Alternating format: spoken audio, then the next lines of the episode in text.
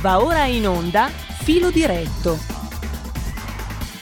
Filo diretto velocissimo, rapidissimo, alle 9.55 l'intervista di Maurizio Bolognetti a Michele Marsiglia, presidente di Feder Petroli, sui temi dell'energia del uh, gap energetico e non solo, mh, mm, e la potete ascoltare dalle 9.55 alle 10.30, poi ritorna Pierluigi Pellegrin con oltre la pagina e ehm, i temi di attualità di cui abbiamo parlato prima. Intanto però veloci, veloci, abbiamo ascoltato il signor David Jones, si chiamava più o meno così, si chiamava esattamente come si chiamava David Bowie, eh, che è un nome d'arte, si chiamava, un nome tipicamente proprio inglese, a manetta David Robert Jones. Più inglese di così si muore.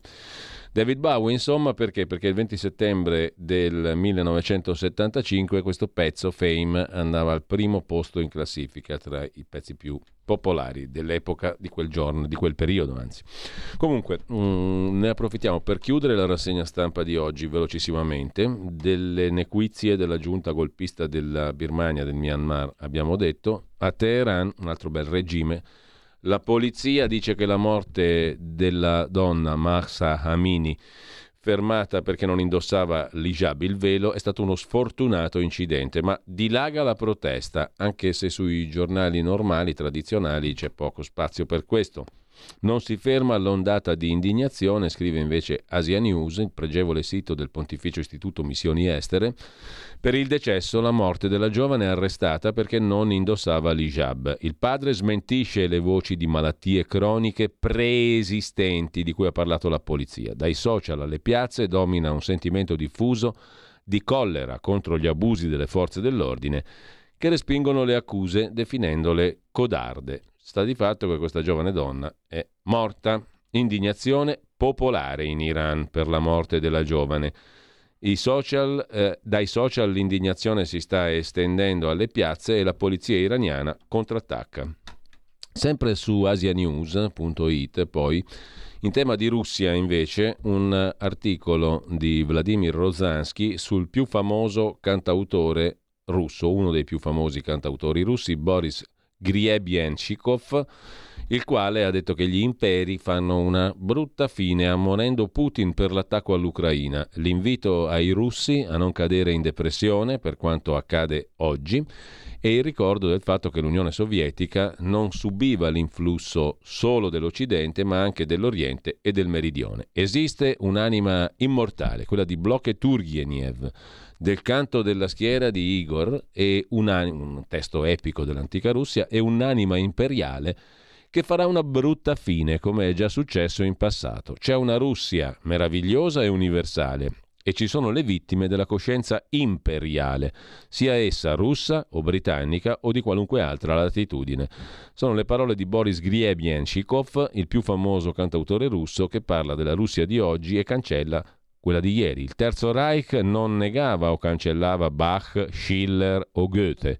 Gli uomini che cercavano di usare la Germania per fare un impero sono scomparsi dalla faccia della terra e la stessa cosa avverrà con la Russia. L'artista è emigrato a Londra dopo l'invasione dell'Ucraina per sfuggire alla follia. A proposito di Russia, su insideover.com c'è un articolo che vi cito di Federico Giuliani sulla questione dei rapporti Russia-Cina. La Cina è preoccupata per la guerra in Ucraina e questo è un problema per Putin. Dall'amicizia senza limiti annunciata a febbraio alle domande e alle preoccupazioni avanzate dalla Cina alla Russia a Samarcanda qualche giorno fa. Il partenariato strategico tra Russia e Cina sta attraversando una fase inedita che coincide con le difficoltà militari riscontrate dalla Russia nella sempre più complicata guerra in Ucraina. Sulla questione c'è da citare anche l'articolo di Rosalba Castelletti oggi su Repubblica, pagina 14, separatismi, scontri ai confini, l'ex Unione Sovietica è di nuovo una polveriera, si riaccendono le dispute tra Azerbaijan e Armenia, tra Tagikistan e Kirghizistan. Georgia e Moldova guardano all'Unione Europea. Potenze regionali come Cina e Turchia vogliono approfittare del conflitto in Ucraina per espandere la loro influenza, scrive Repubblica in questo articolo di Rosalba Castelletti, appunto a pagina 14, corredato poi da un altro pezzo di Daniele Raineri da Kramatorsk su Mosca che nega la strage, a Isium fake news e attacca la rete elettrica. Il portavoce del Cremlino ha detto che i corpi ritrovati sono provocazioni, come a Bucha, un missile russo ha centrato la stazione idroelettrica a nord di Mykolaiv. Sulla questione della guerra in Europa, sulla nuova bussola quotidiana, Gianandrea Gaiani, direttore di analisi difesa.it. Negoziato o escalation con la, la Nato coinvolta si aprono nuovi scenari. Gli anglo-americani hanno giocato un ruolo di primo piano nella controffensiva ucraina e adesso la Russia può far leva su questo aspetto per una maggiore mobilitazione popolare, ma può anche viceversa decidere di negoziare. Gli anglo-americani hanno interesse a prolungare il conflitto. La Russia non ha fretta, l'Unione Europea non pervenuta. Nuovi scenari analizzati da Gaiani, in questo caso sulla nuova bussola quotidiana. Mentre il Post.it ci dà notizia in Francia del partito di Mélenchon, il partito dell'estrema sinistra, tra virgolette, che è finito nei guai per un caso di violenza domestica che riguarda il deputato Adrien Quatenin e se ne parla per via della mancata condanna da parte del leader che è venuto in Italia a supportare i De Magistris e compagnia bella, Malanchon, qualche giorno fa l'avrete visto. Sui giornali francesi si discute da giorni, scrive il Post, di un caso di violenza domestica che coinvolge Adrien Catenin, deputato e coordinatore, spero che si pronunci così, Catenin o roba del genere, deputato e coordinatore del partito di sinistra La France Insoumise, quello di Mélenchon. A far discutere è anche come il partito e il suo leader Jean-Luc Mélenchon appunto abbiano reagito alla notizia, prima con ritardo, poi dando il loro sostegno a Catannan che quella violenza però l'ha ammessa. Gli elettori della France Insoumise, ha commentato Libération, hanno votato per un partito che rivendica la lotta alla violenza contro le donne, eh, ma come un pilastro ai propri valori, ma la rottura di questo patto è evidente. Il 14 settembre il settimanale Le Canard Enchaîné ha scritto che il 7 settembre era stata presentata alla polizia di Lille una segnalazione per violenza domestica da parte di Céline Catannan nei confronti di colui che è legalmente ancora suo marito Adrien Catenin, il deputato di France Insoumise, ma dal quale si vuole separare. Quanto riportato era stato poi confermato da un'altra testata. Ci sono voluti cinque giorni per la France Insoumise per reagire, ha scritto Le Monde. E finalmente domenica 18 settembre il deputato di Mélenchon, Adrien Catenin, ha pubblicato un comunicato stampa in cui ha confermato la violenza e ha annunciato la rinuncia al suo ruolo di coordinatore del partito, ma non le dimissioni da parlamentare. Nel comunicato il 32enne Catenin racconta che la moglie gli aveva detto di volersi separare e da lì in poi erano nati tra loro quelli che lui definisce litigi, durante uno dei quali Catenin dice di averla afferrata per il polso averle preso il cellulare e racconta che nel tentativo di recuperarlo lei aveva sbattuto il gomito. Nel contesto dell'annuncio della separazione le ho mandato troppi messaggi per convincerla che le nostre difficoltà di coppia si potevano superare. Infine, in un contesto di tensione, le ho dato uno schiaffo. Subito dopo la pubblicazione del comunicato, Mélenchon è intervenuto su Twitter parlando di malizia della polizia, voyeurismo dei media e dei social network che si sono intromessi in un divorzio conflittuale. E ha detto poi il leader della France Insoumise che Catalan si è assunto la propria responsabilità, concludendo rendo omaggio alla sua dignità, al suo coraggio, gli rinnovo la mia fiducia e il mio affetto.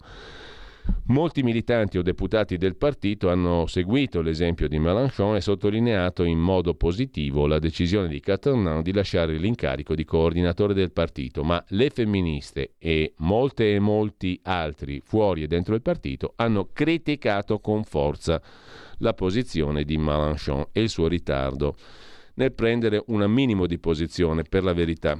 Eh, e lasciamo con questo anche una, una, sorta diciamo di caso Richetti in salsa francese, con molte differenze naturalmente rispetto al senatore ex PD e ora di Calenda. In tema di politica estera però vi segnalo il pezzo di Roberto Giardina da Berlino per Italia Oggi, pagina 13, su chi vincerebbe in Germania un anno dopo il voto del 26 settembre del 21. Agosto ha visto cambiare le preferenze dei tedeschi, sia pure in modo non decisivo. Secondo un sondaggio condotto da Allensbach, uno dei più seri istituti demoscopici per la Frankfurter Allgemeine, il cancelliere attuale, attualmente sarebbe eletto Friedrich Merz, il leader cristiano-democratico più a destra di Angela Merkel, un conservatore alla tedesca, a tutto tondo. La sua CDU-CSU arriverebbe a una maggioranza del 30%, due punti e mezzo in più rispetto al mese scorso, sei rispetto alle elezioni del 21, che videro la vittoria di misura di Olaf Scholz, socialdemocratico, col 25%. 0,7%. Insomma, la Germania andrebbe oggi più a destra. Infine, sempre da Italia Oggi, chiudiamo con la recensione di Cesare Maffi dell'ultimo libro di Daniele Capezzone. Politici, agitatori senza idee è il titolo di Italia Oggi. Il libro di Capezzone si intitola Bomba a orologeria, l'autunno rovente della politica italiana, edito da PM. I politici agitano l'opinione pubblica ma non hanno idee, sono specialisti nel vedere la luna nel pozzo, inseguono farfalle ideologiche come dimostra Daniele Capezzone nel suo ultimo libro, Bomba orologeria. C'è una immagine, quella del G20 di Roma, ottobre 2021, i cosiddetti grandi della terra ridevano felici, scrive Capezzone, si applaudivano fra loro, compiaciuti e tronfi, incartapecoriti e cotonatissimi, un po' finti tonti, un po' tonti veri. La verità, banale ma tragica, è che erano incapaci di gestire l'inflazione che aveva già dato i primi avvisi, ma contemporaneamente si arrogavano di fissare il clima per il 2050. Da Capezzone passiamo ad Andreotti, le sue lettere alla moglie, cara Liviuccia, non preoccuparti per me. Ne parla Francesco Specchia in pagina culturale di Libero, pagina 25 di stamani. I rapporti familiari, le confessioni di De Gasperi, l'ictus eh, di Antonio Segni, la corrispondenza inedita del leader democristiano Andreotti con la consorte, la moglie eri un po' sostenutina con la minaccia di far non ho ben capito che in rappresaglia non so cosa bene avrei fatto io, ma è segno di affetto e me ne pavoneggio, scriveva Giulio Andreotti alla moglie Livia Danese. Cara Liviuccia è il titolo del libro edito da Solferino, la casa editrice del Corriere della Sera, con prefazione di Giuseppe De Rita.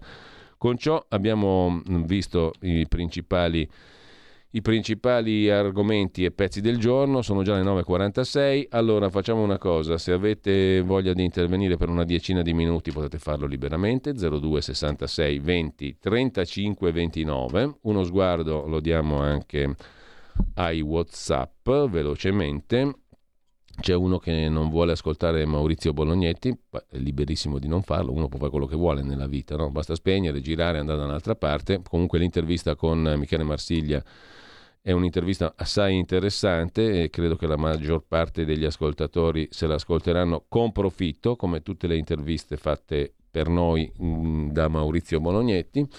Intanto dare il voto a Conte, scrive un altro ascoltatore, alla fine Conte ha scelto un mezzo litro per cantare Bella Ciao, ma insomma non c'era neanche bisogno del mezzo litro per cantare Bella Ciao.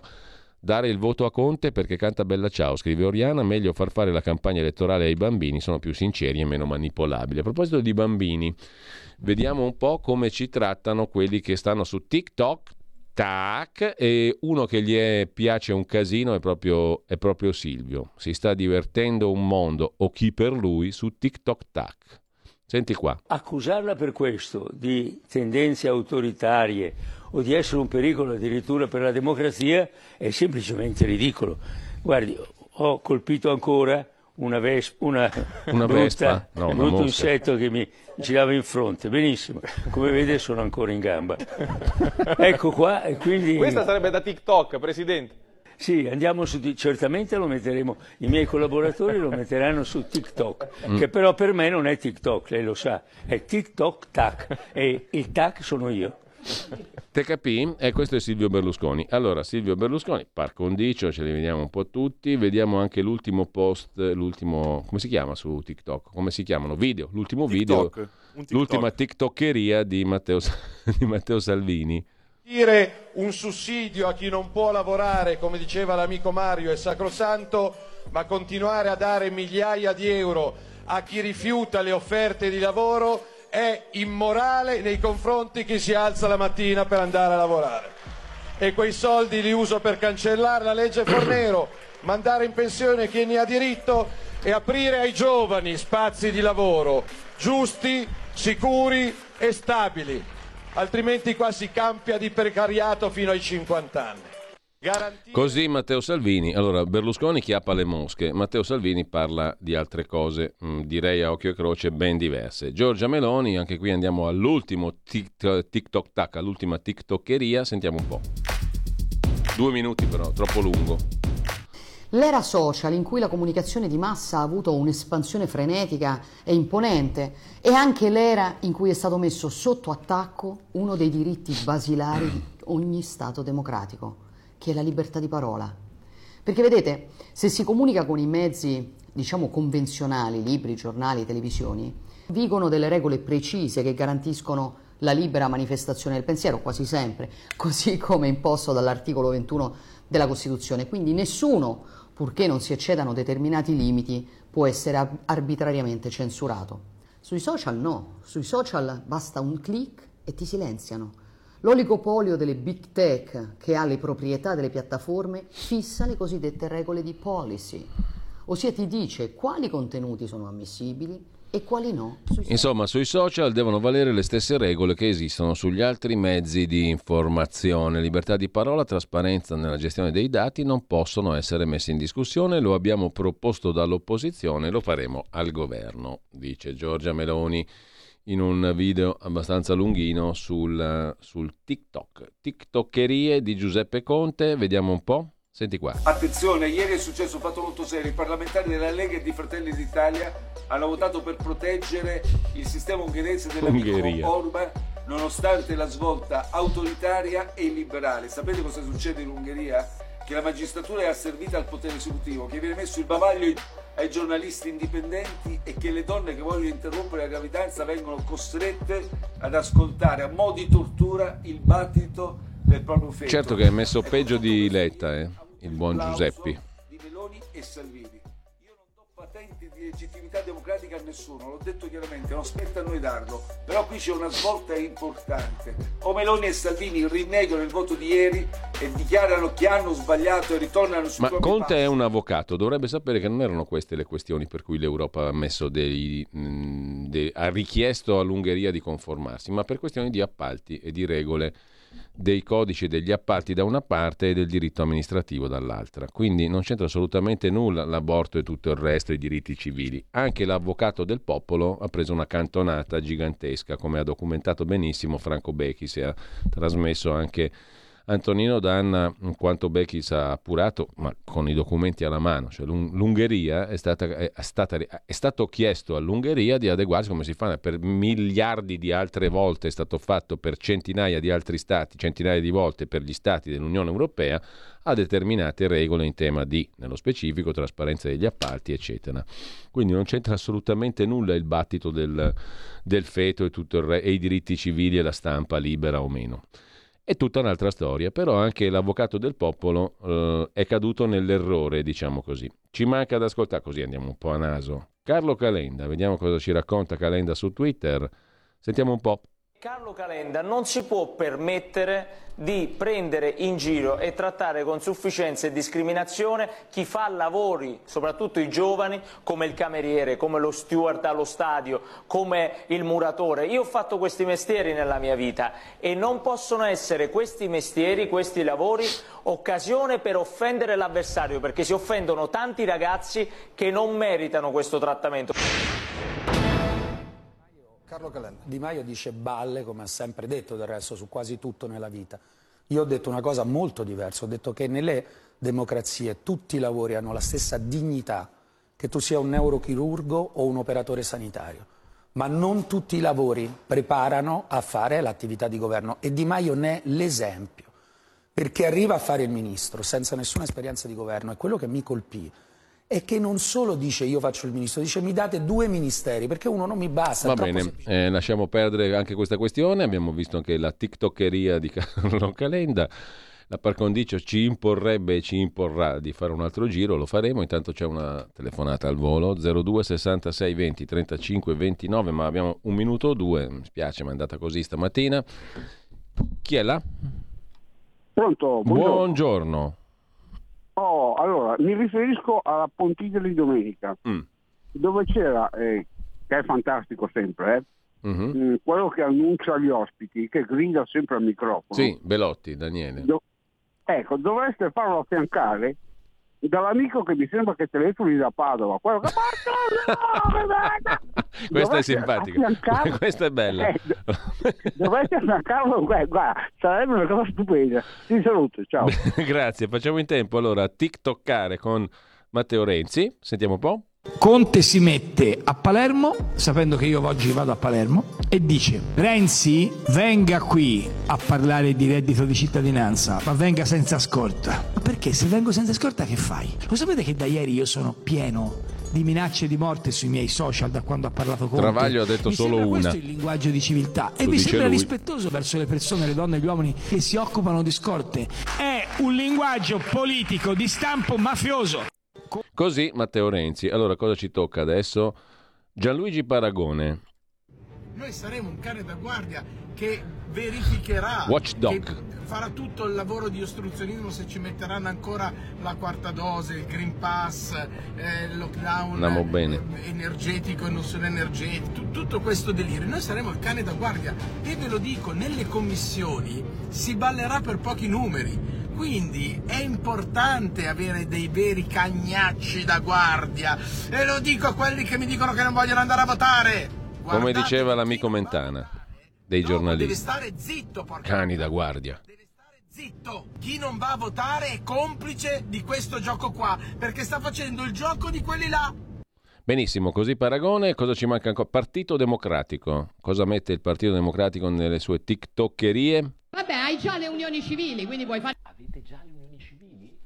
Zan. Intanto se ce l'abbiamo non è certo merito tuo, visto che hai sempre votato contro. Zan contro Meloni.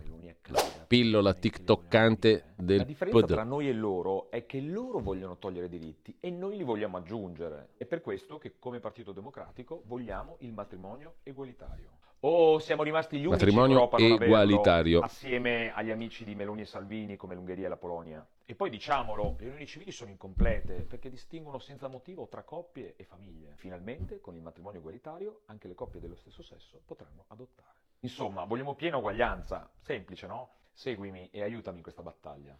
Vabbè. Così sul sito del Partito Democratico, cos'è che ci abbiamo ancora in giro? Movimento 5 Stelle, vediamo un po' così al volo, proprio Conte al volo. Il Di nuovo. Movimento 5 mm. Stelle, vi faccio una promessa, io non le faccio promesse, ma stasera ne faccio una.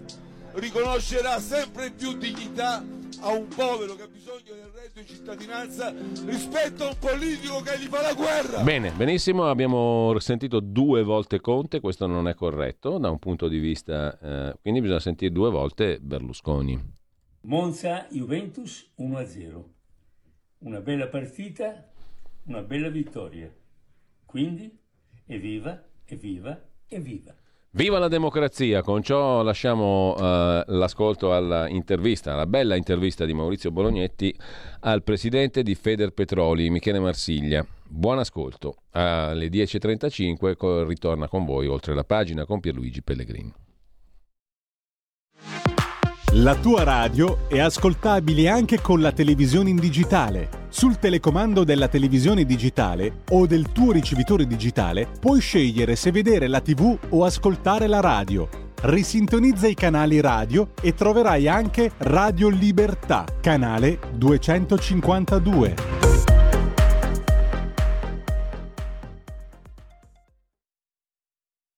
Radio Libertà, qualche anno fa eh, il grande Lucio Dalla cantava l'anno che verrà, sarà tre volte Natale e festa tutto il giorno, eh, ci sarà da mangiare e luce tutto l'anno.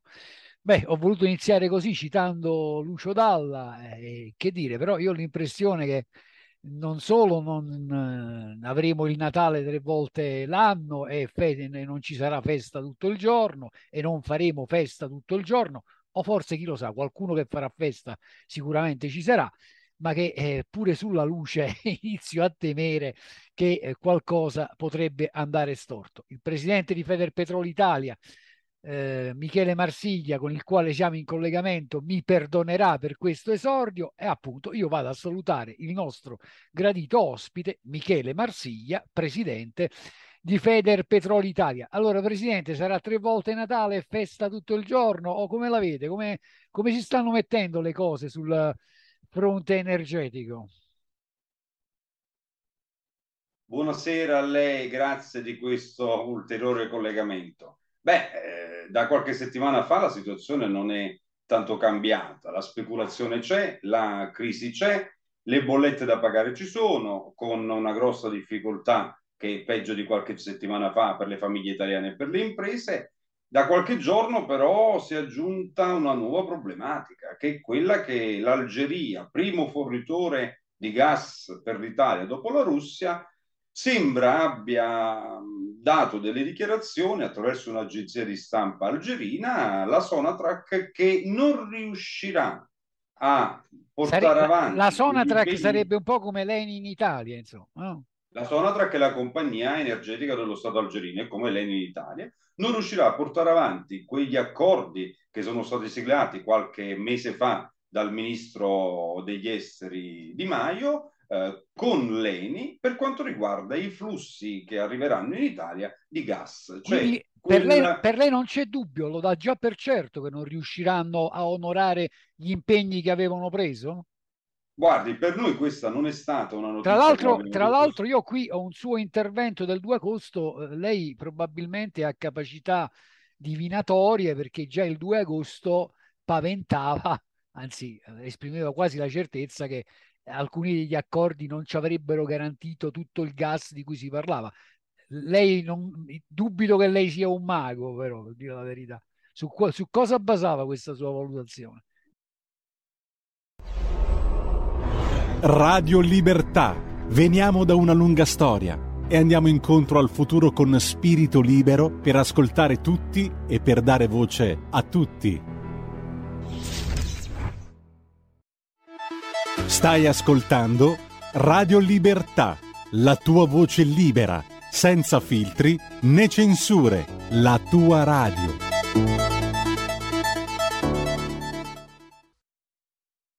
Già il 2 agosto. Nessuna, nessuna magia e niente, nessuna magia e niente di divino. Forse se posso un po' di presunzione, sono 25 anni che faccio questo. Quindi per noi, vede, il 2 agosto, infatti l'avevamo già sollevata questa problematica. Eh, conosciamo gli stati del Medio Oriente, conosciamo gli stati dell'Africa e in questo momento quindi il Nord Africa.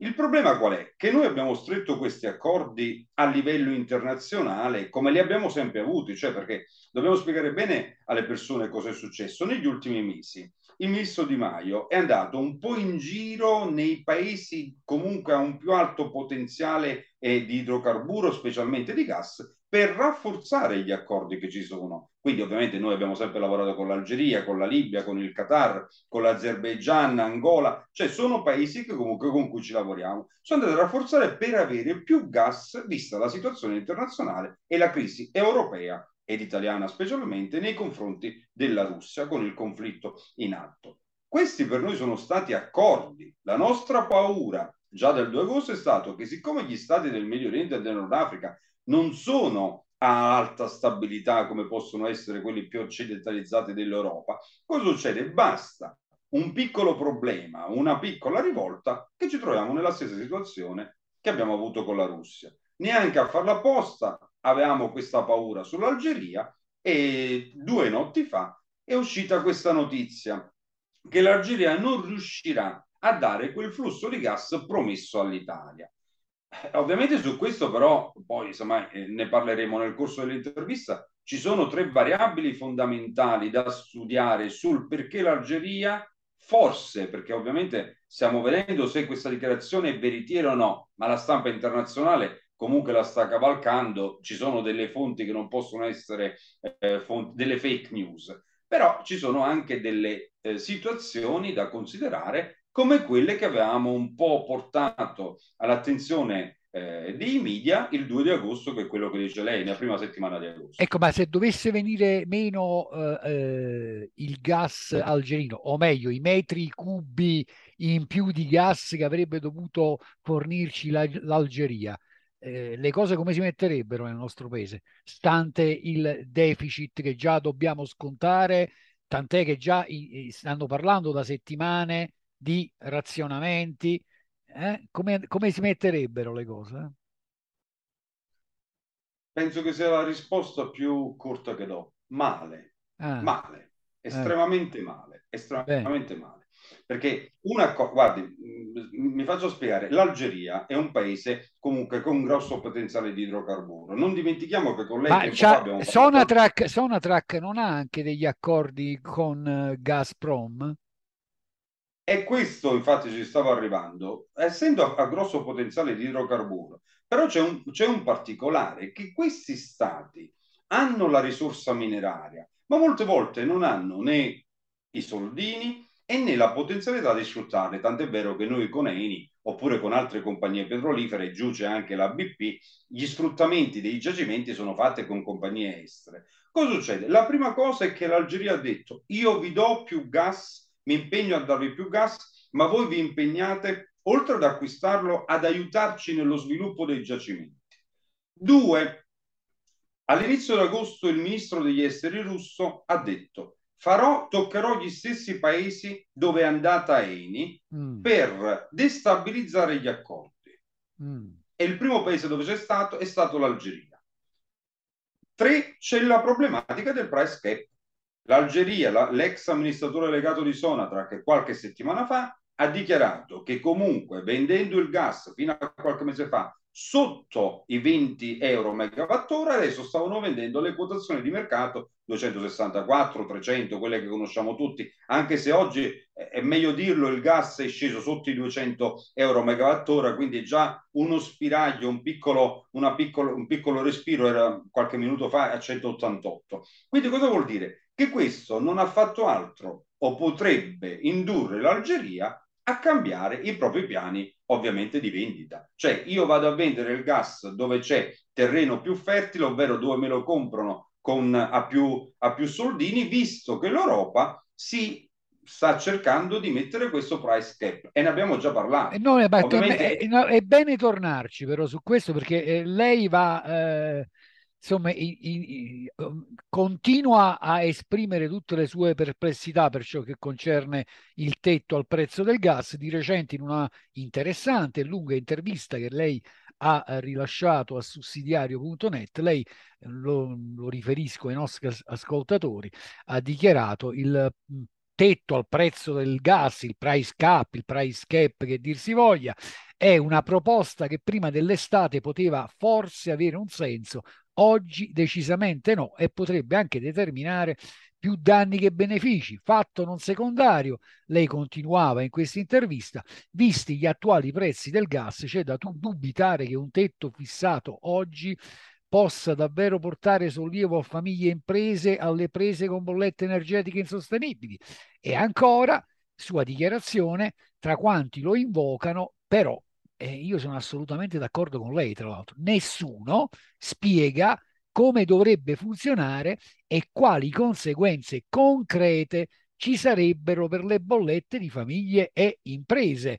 E, e, e ancora, sua dichiarazione, ci vorrebbe un tetto al prezzo del gas applicato alle bollette di famiglie e imprese. Lei Ma lo ha detto pochi giorni fa. Ah. Sicuramente l'Europa ci sta dando ragione, o alcuni stati dell'Europa, quelli più finanziariamente, diciamo, più bravi sotto la materia della speculazione, perché ovviamente questo tetto al prezzo del gas ancora non ha portato a niente. E adesso ci sarà una prossima riunione nelle prossime settimane, ma comunque, a parte l'Italia che spinge, ancora non si è capito il perché, per questo tetto al prezzo del gas, 27 Stati membri sono in comune disaccordo e quindi hanno anche la, il presidente von der Leyen ha portato avanti questa cosa, ma di tutto si è parlato, ma il press cap è rimasto bloccato. Perché io ho detto quello alla testata che lei ha citato? Perché il press cap bisogna mettere, bisognerebbe metterlo come ha fatto il nuovo premier britannico. Ha messo un price cap, un tetto, così parliamo in maniera un po' più semplice. Senza anglicismi, senza anglicismi. Sì, è un tetto al prezzo delle bollette per le famiglie e per le imprese. In Gran Bretagna ovviamente fuori dall'Europa, cosa succede? Che le famiglie e le imprese pagheranno la stessa bolletta con lo stesso costo che hanno pagato mesi fa. Ovviamente chi è che va a pagare quel differenziale, cioè quella differenza ad arrivare a 200, a 300 in base alla speculazione finanziaria? Lo Stato. Quindi la Gran Bretagna, lo Stato si accollerà a questo. Quindi per far funzionare un'economia, lo so che è difficile, non si possono tassare le famiglie e le imprese, cioè il tessuto produttivo, anche perché siamo in una situazione che noi stiamo facendo anche un, gru- un gruppo di acquisto di oltre 70 aziende per acquistare sia elettricità sia gas, quindi l'energia generale, perché ci sono grandi difficoltà, cioè le bollette sono aumentate ma di 1 a 8, quindi un'azienda ha degli strumenti diversi, ma una famiglia non può pagare una bolletta o anche con un aiuto di Stato nella dilazione, una famiglia non può trovarsi a pagare una bolletta dilazionata in cinque volte, ma che ogni rata è superiore, mi perdoni, al costo della bolletta di una volta. Cioè, una famiglia di quattro persone vuol dire che paga 200 euro un mese, 200 euro un altro mese, 200 euro, ma stiamo, stiamo scherzando e siamo in una situazione che la gente terrà i riscaldamenti chiusi, ma non è una situazione bella. Il price cap, tornando a quello europeo, bisogna vedere dove si mette questo price cap. Vuol dire che noi andiamo in un negozio, andiamo in un supermercato, prendiamo un pacco di pasta e decidiamo noi quanto pagare il, il pacco di pasta. Quindi se il pacco di pasta costa 1,50 euro, noi decidiamo che lo vogliamo pagare 20 centesimi. È una cosa antieconomica. Quindi in questo supermercato che si chiama Algeria potrebbe dire a me non conviene, io vado a, prend- vado a venderlo dove comunque mi pagano il pacco di pasta in base al prezzo reale di mercato. Cosa vuol dire tradotto in termini eh, di gas? Io vendo il gas a chi me lo paga al giusto prezzo o al prezzo del mercato. Tu che me lo vuoi pagare di meno, per me non sei redditizio e non sei conveniente. Quindi l'Italia resta senza gas. È molto semplice il discorso. L'emiro del Qatar, abbiamo stretto un accordo anche col Qatar, grande produttore di gas, proprio ieri ha detto una cosa, ha detto, noi ci impegneremo a dare più gas all'Europa, ma la Russia riveste un ruolo primario sul mercato globale. Quindi vuol dire di non togliere la Russia.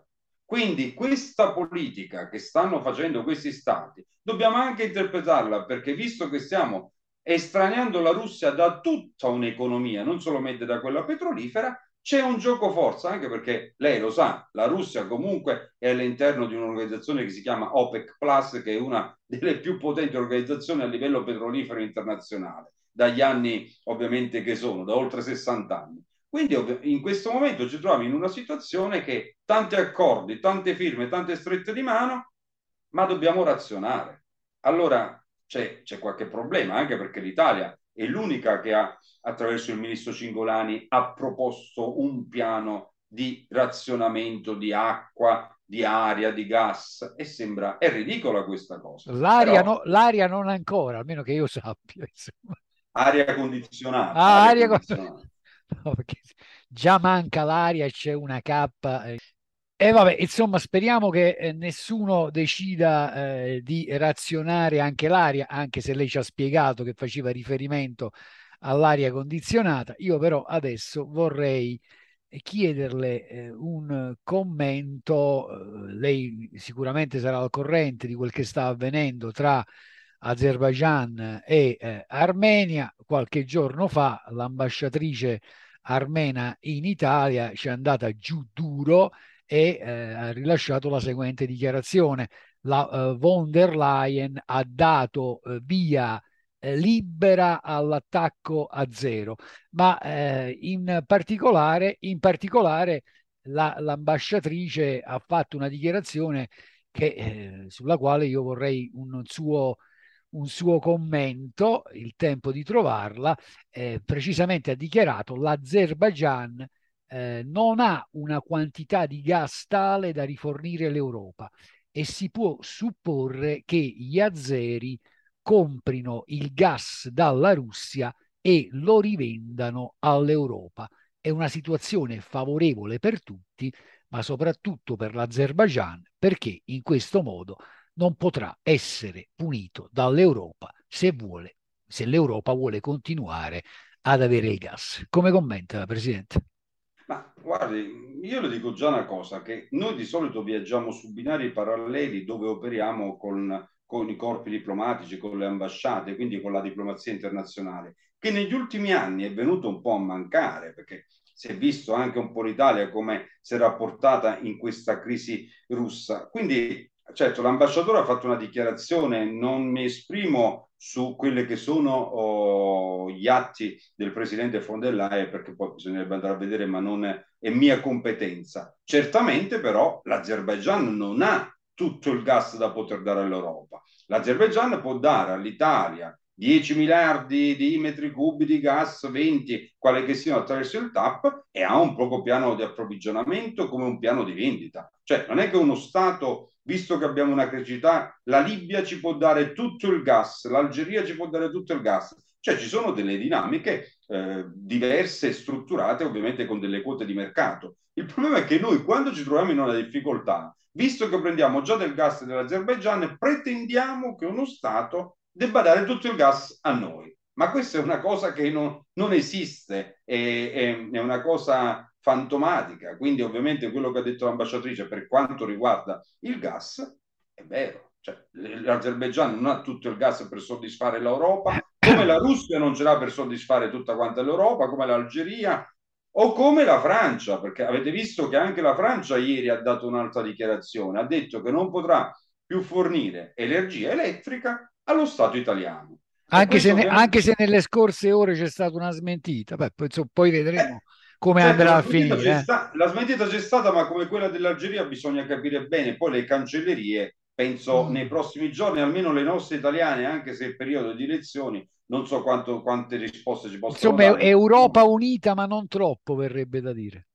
Ma secondo noi, sotto il profilo energetico, non è stata mai unita già dai tempi dell'Energy Union, che poi è stato un progetto europeo fallimentare che non è andato mai in porto, quello di interconnettere 27 Stati membri sotto il profilo energetico. Doveva essere già un banco di prova, ma forse qualcuno se n'è dimenticato, ma il dell'Energy Union non è stato, non è andato mai in porto proprio per questo, perché ci troviamo con diversi stati che hanno ognuno una politica energetica diversa e quindi metterli insieme sarà molto difficile, eh? oggi come domani. E adesso le chiedo un altro di commentare quest'altra notizia, anche questa risale a poche ore fa, tutto sommato, eh, Rai News, le aziende USA del gas gelano l'Europa, non ci sarà alcun salvataggio. I dirigenti statunitensi dello scisto, si parla di questo, insomma, eh, vabbè, eh, allora niente salvataggio nemmeno dagli Stati Uniti? Eh, ma sa, se il problema è sempre quello di una politica di fissare un prezzo, tutti i venditori ci vanno a perdere. Quindi gli Stati Uniti che in questo momento ci stanno fornendo come l'Algeria, oltre al gas no, per via normale, via gasdotto attraverso il Transmed, GNL, che è gas liquefatto che arriva attraverso ovviamente navi, che poi deve essere rigassificato, lo stanno vendendo a un prezzo di mercato, cioè lo stanno vendendo, facciamo un esempio, a 250 euro, dollari, megawattora. Se ovviamente noi mettiamo un prezzo e diciamo lo vogliamo solo a 80, uno perdiamo il gas di questi paesi, ma poi nessuno ce lo vuole vendere perché ci andrebbe a perdere. Quindi è giusto venderlo a paesi extraeuropei. È quello che sta succedendo un po' con la politica degli extra profitti o per quelli che vogliono, che hanno tassato, che si chiamano extra profitti. Cioè, noi stiamo perdendo gli investitori istituzionali delle aziende energetiche europee perché si preferisce investire, anche lei può essere un privato investitore, investire in aziende fuori dalla legislazione dell'Unione Europea perché i profitti non vengono tassati ma viene fatto uno stacco di dividendi, cioè un'azienda più guadagna e più dai propri azionisti poi ogni anno il proprio dividendo. Invece qui cosa sta succedendo? Che un'azienda più guadagna e più paga tasse allo Stato. Quindi l'investitore decide che non è un gioco più conveniente. Io però vorrei tornare su questa storia del, dei, degli USA perché le leggo precisamente parte delle dichiarazioni che sono state raccolte da, da Rai News. Le, le esportazioni di petrolio e gas liquefatto agli Stati Uniti sono aumentate per sfruttare i prezzi più elevati in Europa, ma ora sono vicine al massimo, hanno affermato eh, dirigenti del settore eh, linee USA, avvertendo che la crescita della produzione di greggio non sarà all'altezza delle previsioni del governo di circa un milione di barili eh, al giorno quest'anno. Cioè proprio non, non ce n'è, se ho capito bene.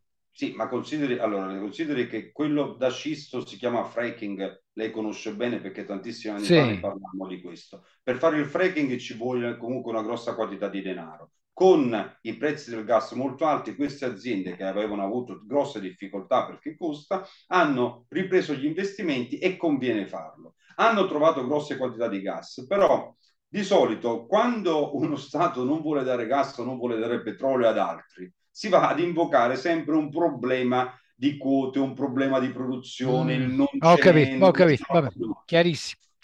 chiarissimo. Oggi bisogna, bisogna vedere, anche perché gli Stati Uniti comunque hanno grosse riserve, hanno una politica petrolifera che è invidiabile rispetto alla nostra. Eh.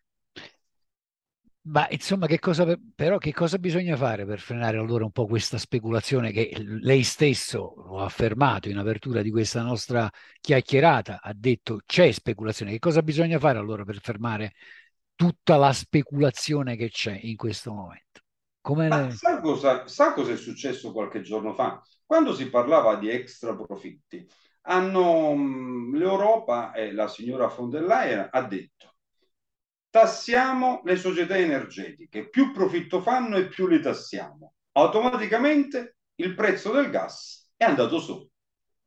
Quindi okay. questo gioco è un gioco di parole per quanto riguarda la politica e finanziario che segue la politica. Nel momento invece che non si tassano il gas va giù. Quindi si vede che non è un prezzo reale. In questo momento però, non mi ripeto nel dire utilizziamo i nostri giacimenti, perché in questo momento se esce un illustre politico che dice apriamo alle trivellazioni, apriamo a tutto, prima di tre anni non possiamo soddisfare niente, perché bisogna fare i pozzi, bisogna fare le prospezioni, bisogna fare, non è che un cantiere no, come un palazzo. Non bisognerebbe sta... guardare anche un po' quelle che sono le riserve reali? Ma guardi, le riserve reali sono su... Ma giusto per stare con i piedi per terra. Eh. Sì, noi le abbiamo già, ma comunque l'Italia sfrutta comunque un 4-8% quant'è, quindi è irrisorio, almeno come ogni Stato. Poi abbiamo una quantità, siamo bagnati dal mare, ovviamente abbiamo gas, abbiamo metano sotto, eh, sotto i bacini marini, quindi comunque potremmo arrivare sicuramente nei primi anni a un 20-25%. Ma per, questo non si per può quanto te- Ma per quanto tempo? No, beh, i giacimenti comunque... Le riserve sono... certe a quanto ammontano? Adesso su un calcolo di, di eh, puramente... Oh, perché di... i, da- i, dati che ho visto io del Ministero mi dicono che insomma sì c'è qualche cosina, però pure prendendolo tutto potremmo coprire il fabbisogno del paese magari per un anno, per un anno e mezzo. No, ma lei consideri che lo sfruttamento del giacimento non avviene in un anno, cioè lo sfruttamento del giacimento avviene su concessioni che vanno di 20-30 anni, quindi comunque diversi giacimenti, sia a olio che a gas, vengono gestiti da dare sempre più produzione. Poi, ovviamente, mentre il giacimento produce, comunque se ne scopre dell'altro. Cioè, no, no, forse no, no, no, sì, io credo che stiamo dicendo due cose diverse. Probabilmente mi chiedo venia, non mi sono spiegato. Le quantità stimate presenti in termini di riserve, sia di gas che di greggio, secondo dati ministeriali, eh, quelle presenti nel nostro sottosuolo, nel nostro eh, nel mare, eccetera, se anche ipotizzassimo de- di estrarle tutte assieme, potrebbero eh, mh, coprire il nostro fabbisogno per pochi mesi, tutto sommato, se sono quelle le quantità. Questo stavo dicendo, non so se sono riuscito Ma a spiegare. Sul Ministero sono pubblicati, sul Ministero di solito sono pubblicati quelli dei pozzi che sono produttivi o quelli che devono andare in produzione. Una prospezione generale non c'è, non ci può essere. Che poi ci può essere ovviamente un'analisi, però io non le ricordo. Le dico solamente una cosa, che l'Italia, sfruttando i propri giacimenti, c'è anche nuovi, non solo quelli che ci sono e che sono bloccati, potrebbe raggiungere una grossa quantità, oltre il 40% del proprio fabbisogno nazionale. Quindi l'altro poi lo andiamo a prendere all'estero. Però comunque ne abbiamo di gas e di olio da poter, da poter sfruttare. Poi le dico una cosa, molte stime sono ferme anni fa. Ovviamente adesso con delle nuove tecniche dove l'ecosostenibilità è una cosa che comunque deve essere eh, la prima lettera dell'attività petrolifera, comunque si può, si può sfruttare, però lei consideri che c'è tutto l'Adriatico che non è sfruttato e molte piattaforme sono ferme perché non si possono fare neanche operazioni di manutenzione, che sono i nostri workover, ecco. Quindi non si possono fare nemmeno questo, però potremmo andare avanti un bel po' di anni, potremmo andare avanti un bel po' di anni. Sa, molte volte si è parlato di picco del, pre, del, petrolio, cioè un giacimento che arriva al proprio picco, poi ha una decrescenza per comunque la fine. Ma una volta si utilizzava il giacimento sfruttandolo al massimo e poi ovviamente avendo questa, questa curva negativa. Adesso il giacimento si tende a sfruttarlo pian piano in una curva ovviamente crescente e poi si stabilizza nella propria produzione. Quindi questo permette all'attività del petrolifero di andare avanti senza problemi tranne dove sono ormai dei pozzi piccoli che noi chiamiamo marginali, che ovviamente quando finiscono si chiudono, si fa una chiusura millenaria e non si utilizzano più. Lei è stato chiarissimo, io ovviamente non ero interessato a conoscere la sua opinione e volevo che lei chiarisse insomma un po' di cose. Eh, io conservo una qualche perplessità sulla, sull'opportunità di andare a bucherellare un po' eh, tutto il nostro eh, stivale per questioni di tutela ambientale, ma lei sa come la penso, ma in, ma in, questo, in questa intervista è importante conoscere la sua opinione e, e della sua opinione e della sua opinione che dobbiamo dar conto ai nostri radioascoltatori. Insomma, Presidente, che inverno sarà? Difficile in questo momento. Eh, fino a qualche settimana fa, se i flussi di gas arrivano e ci sono, quelli che abbiamo detto, gli stoccaggi ci sono, cioè uno stoccaggio al 90%, come il ministro Circolani, Cingolani ha detto qualche giorno fa, è uno stoccaggio che non c'è bisogno neanche di razionare. Infatti, noi non stiamo capendo questo piano di razionamento a cosa serve. Cioè, se mm. abbiamo gas da diversi stati, se abbiamo fatto degli stoccaggi, se abbiamo ancora un po' della Russia quello che ci dà, perché abbiamo bisogno di Insomma, i, co- i, conti, i conti non tornano. I conti non tornano, però oggi l'Algeria, anzi ieri l'Algeria, due giorni fa, ha dato questa notizia. Allora, la problematica adesso è o si sapeva già e qualcuno ha voluto giocare d'anticipo politicamente, perché in questo momento gli Stati Uniti... Eh, ma se si, mi, mi, perdoni, ma se si sapeva già qualcuno ha mentito al paese qualcuno si prenderà le proprie responsabilità. Eh, era questa la paura. Ci hanno, ra- ci hanno, raccontato frottole, insomma, se no, lo sapevano, ci hanno raccontato degli... frottole, perché io sono d'accordo con lei, non hanno fatto per settimane intere, ci hanno tranquillizzato, hanno, hanno detto abbiamo raggiunto degli accordi, state sereni, arriverà gas da qui, gas da lì. E Ma invece... Lei, guarda, io l'ho sempre riconosciuto che nelle interviste negli anni che ci ha dato, lo spazio che ci ha dato, ci ha dato sempre la possibilità di spiegare anche con tempi piuttosto lunghi di questo. È importante, è fondamentale. Però c'è una cosa che io devo dire e mi prendo tutta la responsabilità. Feder Petrolitaria in questi mesi ha sempre detto non vi preoccupate, lo stoccaggio sta andando bene, i paesi produttori ci sono, stiamo stringendo accordi con l'ENI e fino a qui tutto bene. Poi il ministro Cingolani cosa deve fare? Il Ministero della Transizione Ecologica deve vedere i dati delle compagnie petrolifere o di tutti gli operatori petroliferi che fanno stoccaggio di gas, comunicano questi dati e poi deve dare dei report a livello nazionale. Cosa è successo? Che fino alla settimana, a qualche settimana fa avevamo il 90% di stoccaggi. Oggi ne abbiamo l'83, domani ne abbiamo l'89. Eh, non possiamo giocare a tombola perché proprio con l'opinione pubblica dirà ma Marsiglia o Federpetrolio, l'indotto petrolifero, cosa sta dicendo? Allora, noi gli accordi sono stati fatti. La mia perplessità è stata sempre una, che non possiamo direttamente entrare negli accordi di ogni singola compagnia petrolifera, però l'accordo è una stretta di mano e una firma. Dall'accordo alla produzione o all'esportazione di gas ci vuole qualcosa che si chiama concretezza. Abbiamo avuto sempre questo tipo di paura. Guardi un po' a pochi giorni da un nuovo governo, più che altro da elezioni, prima del nuovo governo, ci vorrà. Gli Stati Uniti si stanno tirando indietro, che erano quelli i nostri alleati, l'Algeria si tira indietro, il Qatar Dalla Francia arrivano le notizie che arrivano, anche se poi hanno un po' smentite. Eh già. Eh.